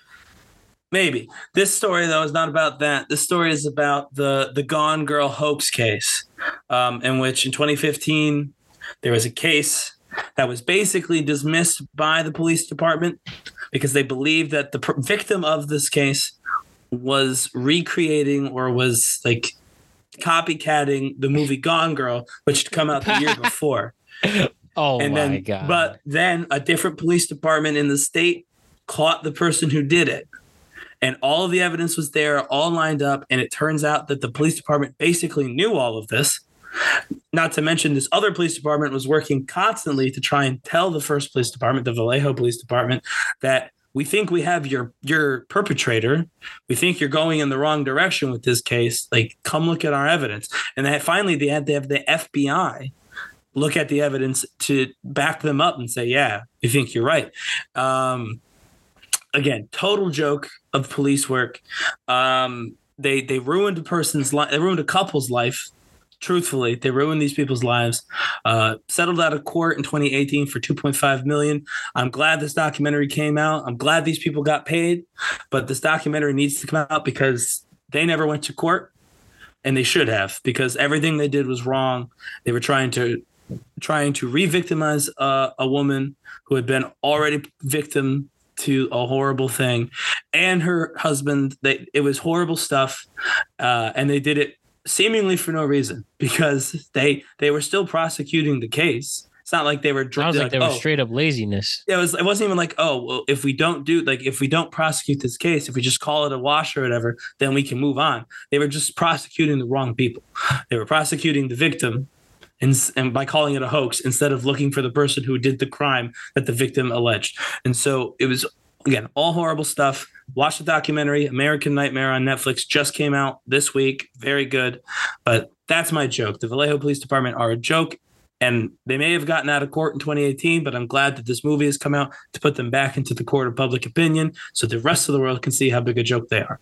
You know, this also comes off the Uvalde case with them now. is getting a knowledge with that massacre. well yeah i don't want i'm not going to go into all cops I'm not saying all cops. Yeah. I'm just saying that it's sad that there's situations in law enforcement absolutely of them not doing their job. Simple but as if that. you want and if you want to see a specific situation american nightmare on netflix great documentary i just watched it and god what a joke Not American Nightmare on the Peacock. Yes, no, that's a different. The American Nightmare on Peacock is going to be Cody Rhodes versus Jinder Mahal at WrestleMania 40. There we go. we have to we have to make room for The Rock to wrestle gas for 15 minutes, uh, and eat a Samoan spike and two spears, get pinned by his cousin, and disappear to make Black Adam too. there you go. What's what's not happening? Uh, is it my turn? Yes. Yes, it is. Uh, what's the segment called again? Did you say it correctly? What a Who's joke. What a What joke. joke! You What a know what a joke is? What? Tony Khan is is a what a joke, right? What do How the do? hell? How the hell he talks crap on that and made a low level nobody a jobber and made him into a superstar, and he can't even produce one star on his own show. So instead, the dumb, the big dummy that he is, just like let me blow this dude up, and now he got me waiting patiently on WWE shop for a Jinder Mahal shirt. So he a joke. yeah, I'll say Tony Khan is Booker of the Year. If we count the fact that he turned Jinder Mahal into a breakout star within the first month of 2024. Um, Mhm. What's crazy is, I don't, did you guys watch uh, Hook for Smojo? I Which did was see the- it. Okay, I did too. Um, I didn't. good match. Uh, I think. I mean, Hook is small and young, and He's he that wasn't hurts. ready. That hurts his look. It's very hard to take him seriously as a challenger to Smo Joe for the world title. But the match was well done, and I think they played into how. Well, they didn't. They should have played into how small Hook was a little bit more than they did. Um, but other than that, I thought it was really good. But here's the thing: Hook's going to go away now. Like Hook had his match, and now he's done. It just didn't do anything for Hook. This did more for Jinder Mahal than it did for Hook, and that's the Right. problem with Tony Khan's whole plan. Is it made the wrong person famous? He should have been talking about Hook, not Jinder. Mhm. How did? Right. Why was Jinder's name in your mouth? you can still criticize WWE without ever mentioning Jinder. Easy. You just literally say in AEW you have to earn your title shot. That's it. That's the only time you mention WWE. And you don't even mention it by name. You just say in AEW you have to earn your title shot. Hook is 21 and 1 since winning the FTW title, I think, whatever the whatever that record was. Mm-hmm. He's put in the work. He's a hot young prospect, and he's going to show the world that he is ready for Samoa Joe. And then that becomes the story that everyone's talking about. Is Hook ready for Samoa Joe? This young kid is on a hot streak, but he's still young. He's still green. Does he have what it takes? That's your whole story. But by going into, and then the other show, you can lose for a year and get a title shot. Now it becomes the tribal AEW, WWE nonsense that we get all the time. And it sent Jinder to the moon. It just literally. I don't know how you fumble that hard. And then everyone being like, oh, wow, fans are so soft for saying this was a dumb tweet, like, or a bad tweet. And what about the Attitude Era? Attitude Era, they were equal. WCW was beating WWE, and then WWE was beating WCW. They were on equal footing. WCW didn't need to build more stars, they had plenty, as the WWE. AEW's got no stars, not like WWE has. And that's just facts. Look at the numbers, look at the draw. They sell less tickets. They have less viewers. Period. There's nothing. There's no way around that fact. And so I, I like AEW. I like some of the superstars on AEW quite a bit. Hook being one of them, by the way. But Do you really like him? I do really like Hook. I think again he's 22 years old. Not even Ah, like he needs more. He needs to do more. I know you know what Hook needs to do gen- genuinely, and I know that he can't right now. He needs to get get a message over to William Regal, who I'm sure he knows from when Regal was on there, and Regal Hmm. needs to start backstage talking. You know, Taz and Regal need to work something out since they can't tamper because Tony Khan is a you know a, a child. Um, and when Hook is ready, he needs to head over to NXT for a good long while. And I think if he does that, they can package that into something really, really good. But on AEW, holding his dad's make believe title, it's just never going to be, he's never going to be at the level he needs to be to ever hold a world title. Um, I shouldn't say never, things can change, but I think that He's never. I think that they've done a bad job of making him look like a world champion. Part of that, again, just he's too young. But uh, the other part is the way that they've booked him. And I think NXT could really fix that personally. Well, hopefully, um, I could be a rich person just to play around and With your own run a wrestling, wrestling company, company. what would the first thing you would do? You, you have your own wrestling company. And if he's smart, he- he'll sign Jinder Mahal. I don't know. Uh, is that your first? First Is thing I that your would do, first signing? I- Is that your inaugural would just- champion, Matt? My, my I would just first thing I do was just book Madison Square Garden just to say I did it with a wrestling show. And whoever pulls up, great. Oh. Is this oh. gonna be. Matt in a ring? MSG, no one's there.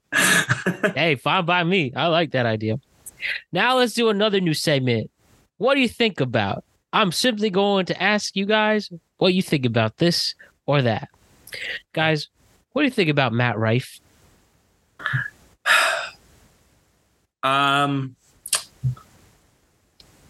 played out would be the first thing that comes to my mind. I think that his his his window of big fan. I mean, again, saying this, I'm certainly not at the same level as Matt Rife, but I think his big window of fame closed probably quicker than he thought. I don't. I always hate when everybody decides to jump to the alt right to try and stay relevant, which he seems to be doing now. But I do. I, it, it's true. Aaron Rodgers is doing it. Matt Rife is doing it. A lot of people are doing it. Um, at least partially. Not everyone's doing it to the same degree. Anyway, I think it's played out. I think it's surprising how quickly it played out. I don't know why it's played out. Like I don't know what he did. And this is reaction to Um, the stand-up special and making fun of special needs I, I guess I don't. I didn't think that that would do that. To be honest with, with you, the link to a special needs helmet. yeah, I didn't think. I mean, the link. upset people like that with. Yeah, I thought it was. I thought that was a bad joke. Um, Yeah, certainly wasn't when he added the, when it's certainly when he added the the helmet link, but like I didn't think that this would torpedo his career, and it seems like it might have. Um, but even Do in you his really stand, think that?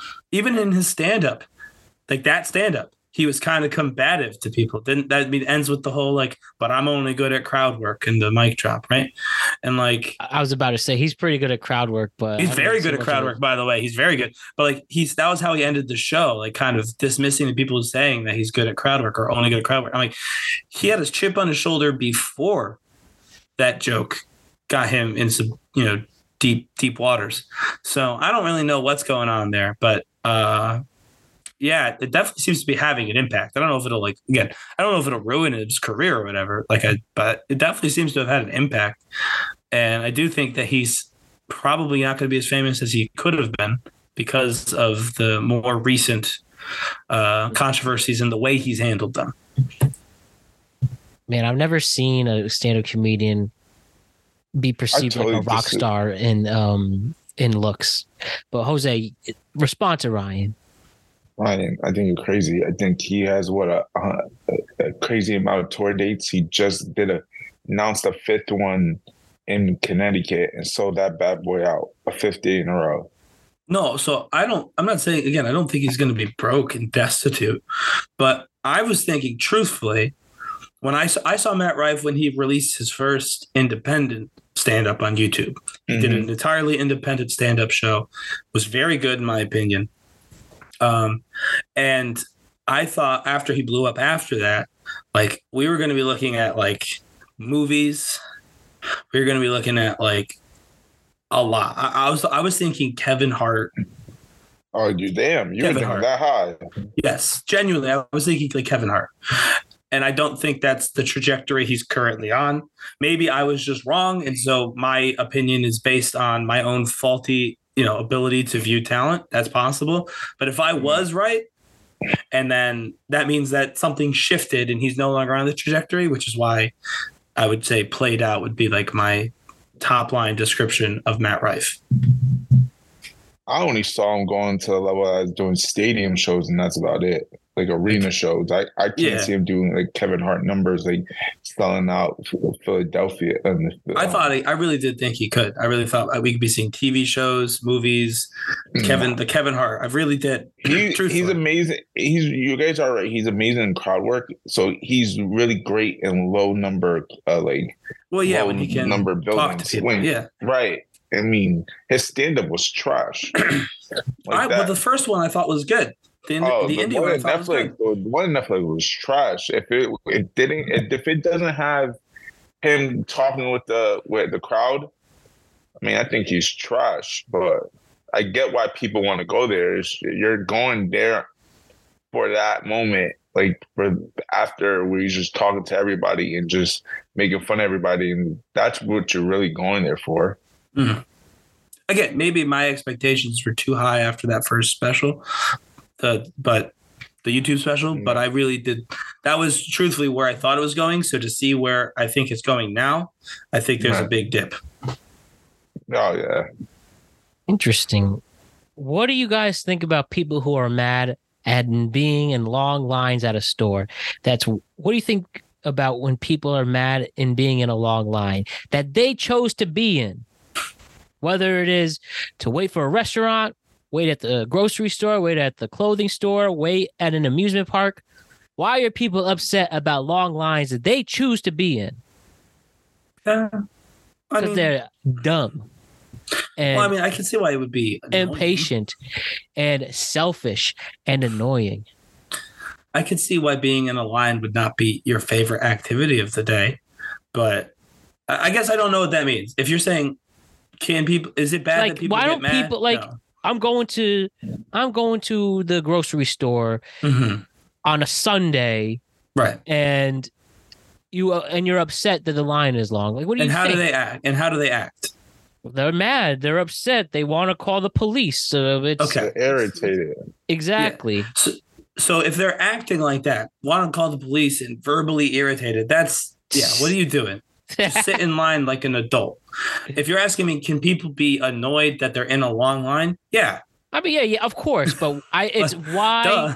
why don't you and of course i've been upset but it's amazing to me how many people get so frustrated for a, a line that they should expect to be long we are busy people we are we have things to do you can be irritated but don't go all karen mode and start complaining because Well, you right, chose yeah. to be in that line Yeah, if you start yelling at people or saying like "hurry up, hurry up," like all that stuff, yeah, that's you just being a jerk. But I'm not going to be like the the physical response of being like, "Ugh, I have to sit in this line." Like, yeah, you do.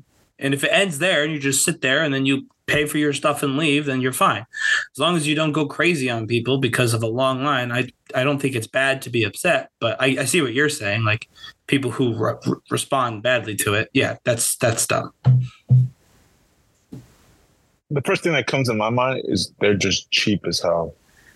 yeah What do you mean Like, cheap? You can- definitely I could pay mine if I didn't want to wait in that line. I know it's a freaking Sunday at a stop and shop or a ShopRite, and I know every or like the day before a holiday. You know what I'm gonna do? I'm gonna be like, hey Ryan, you want to do me a favor? And he's like, what, Jose? I'm, can you go to the grocery store? Here's fifty bucks or here's twenty dollars. Can you do that for me? I need eggs and, or and have bread. some hot or have some hot ha, or have some um you know like a oh, I'm thinking my thought or you just hire somebody or you just do Or like Uber Eats or Instacart, Yeah, yeah. Instacart or whatever. You know, I get what I you're don't got saying. time for that. and this is a reaction because I'm at a store at a bargain store so you know things are uh uh, you know there's different people of various classes going to the store right Sure. and they're waiting in line at customer service the week after Christmas for a return right Which is going to be massive. Exactly.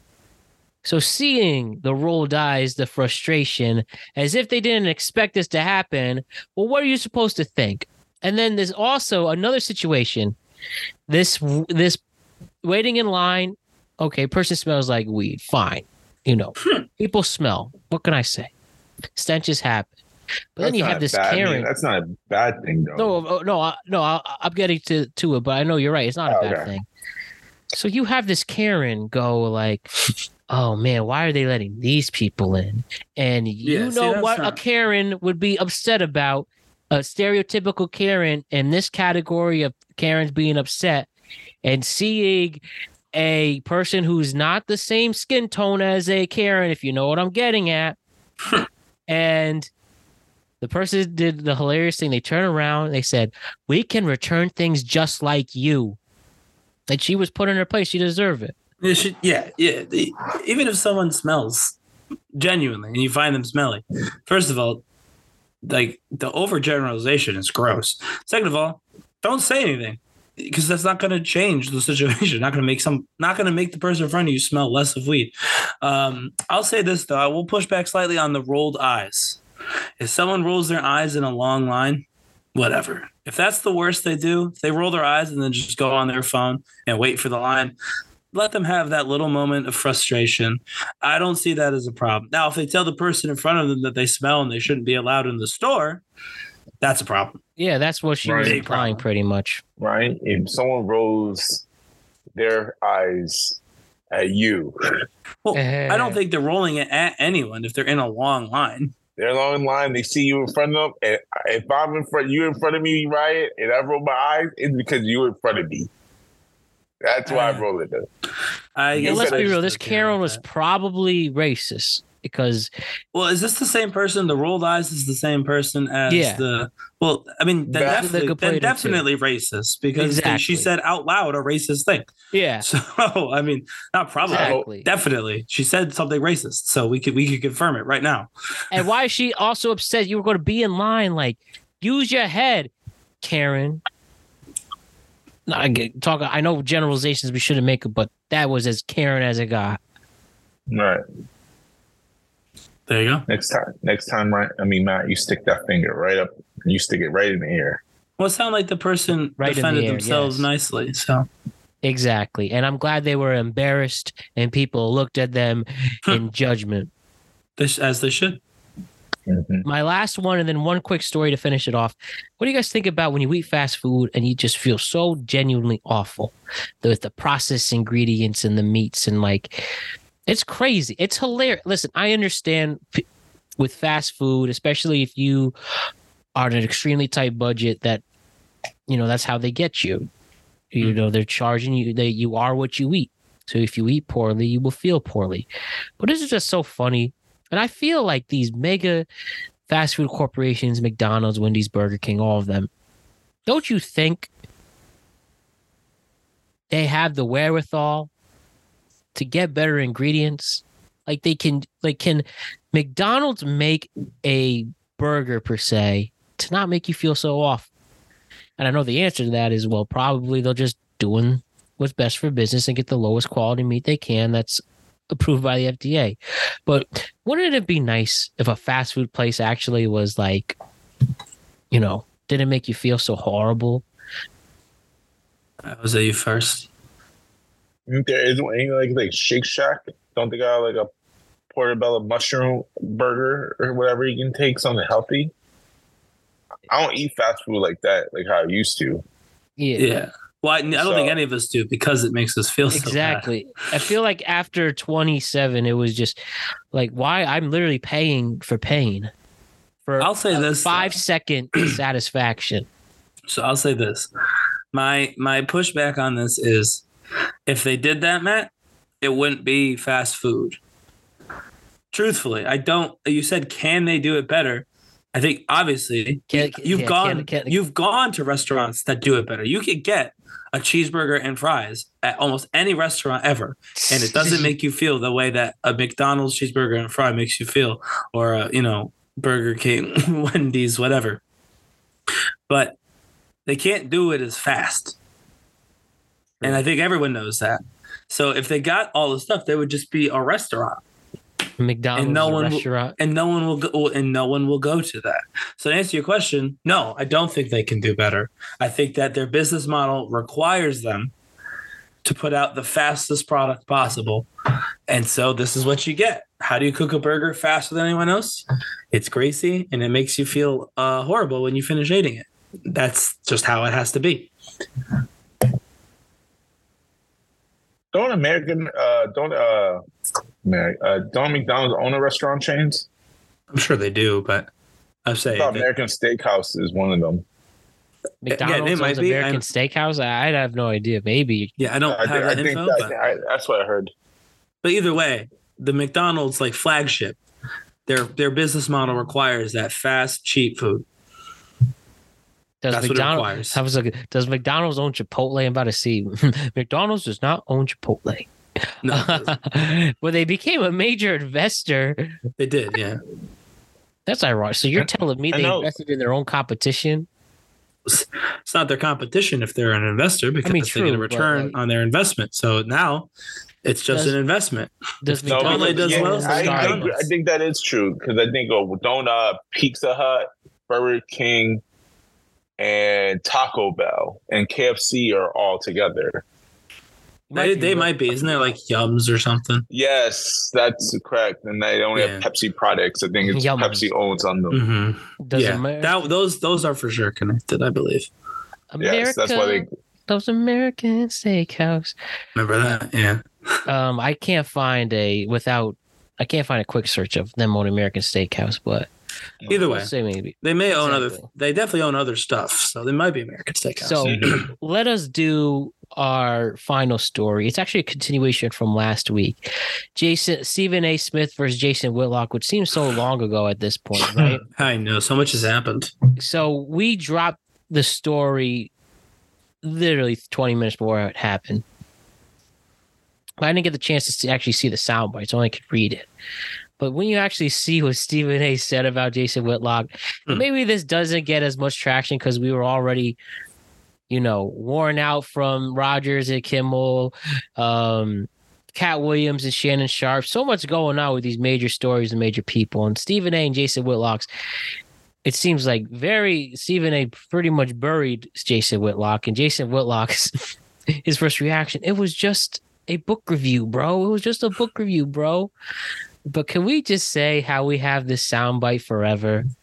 And I will swear on this one, very is very end, so I don't think you'll worry about the flag. But he literally says, and we have this forever.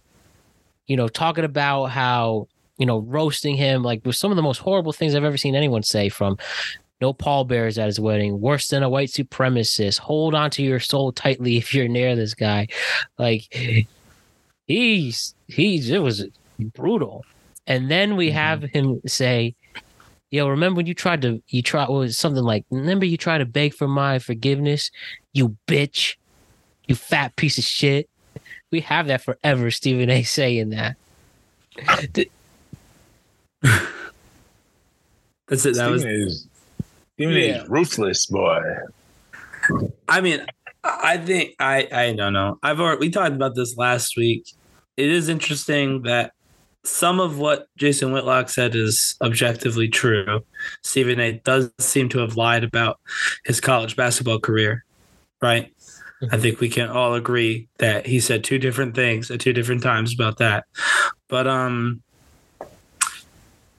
I don't know. I'm of the point where I think Stephen A had a right to defend himself and to clear the air and speak his mind as all people do. But man, you want to talk about overboard. We found overboard. This was like Jason Whitlock is not on Stephen A's level, not even close. I think that'd be like if Stephen A heard this and started you know, making fun of my forehead or something. Like you bitch. you're right. It's just it's it's punching a man that's already way far down compared to you. That's And- what Shannon Sharpe said. Why are you sharing his audience with him? Yeah, and like that's that's my thing is just there was it's seemingly like it was an overreaction to such a point that I hate to say it, but Whitlock might have hit a nerve. Oh Like- yeah.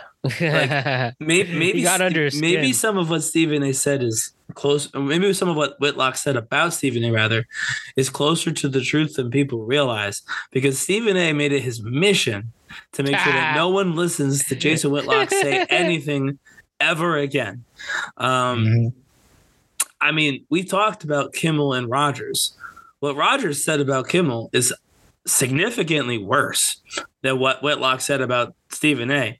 And even Kimmel let that thing slide by comparison. Like Kimmel was mad and made it very clear, but it was only one episode and then everybody moved on.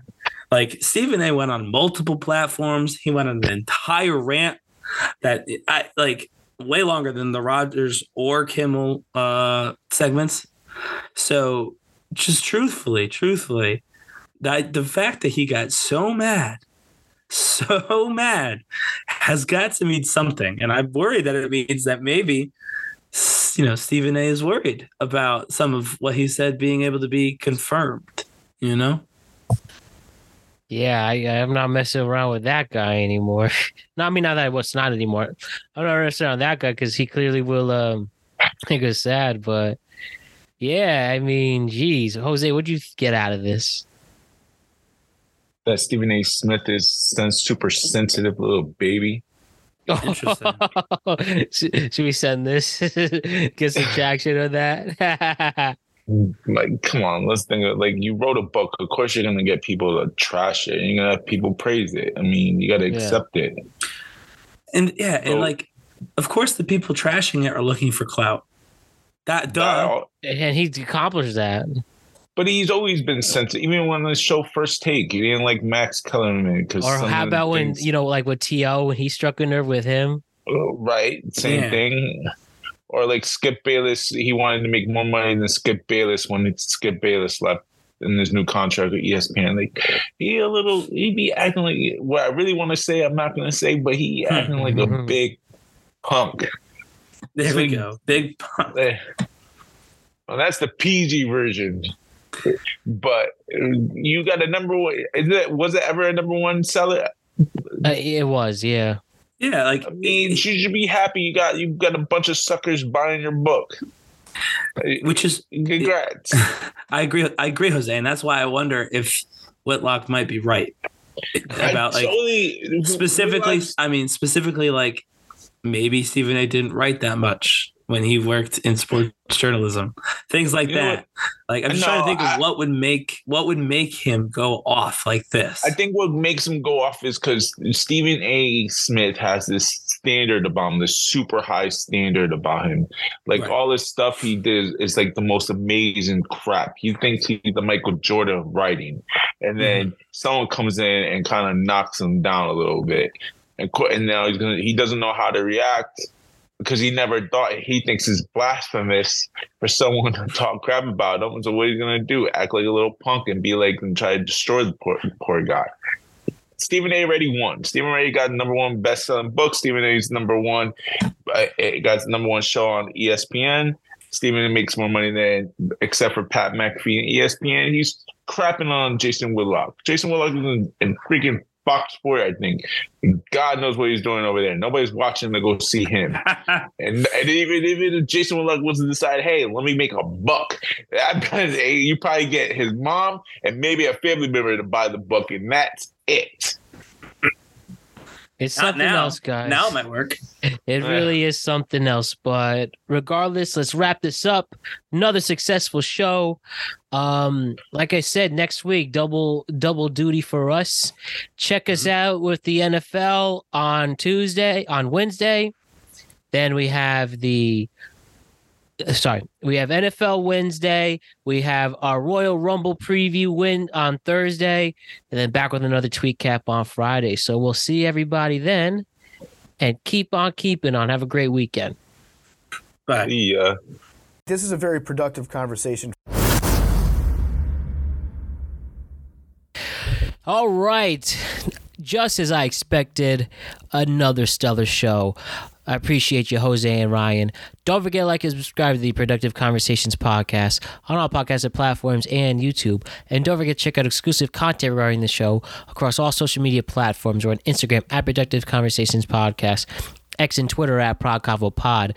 We're on TikTok at Productive Conversations and Facebook at Productive Conversations.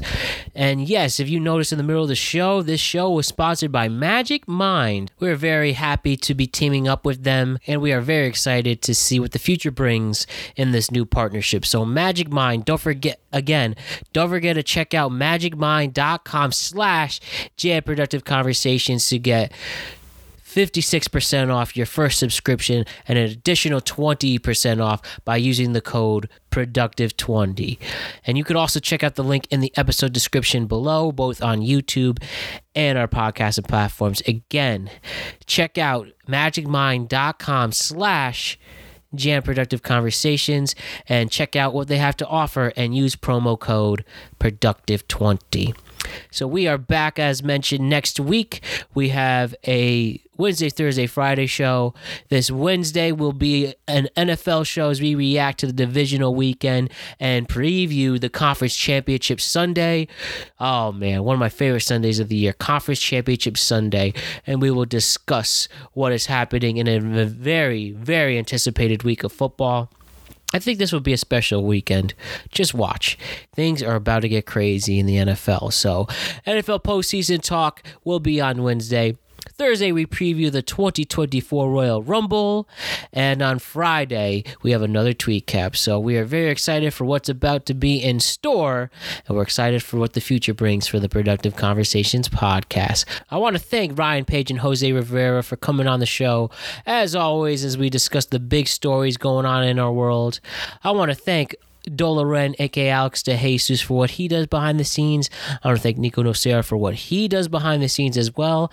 And I want to thank Magic Mind for sponsoring the show today. We are very excited for the future with them. And of course, last but certainly not least, I want to thank you, the greatest fans and listeners in the world, for supporting us no matter what and being the very best fan base a podcast can ask for. Big week next week, so let us enjoy this weekend. If you are in the Northeast, be careful of the snow. And besides that, there are some good times ahead. I promise. My name is Matt Brown.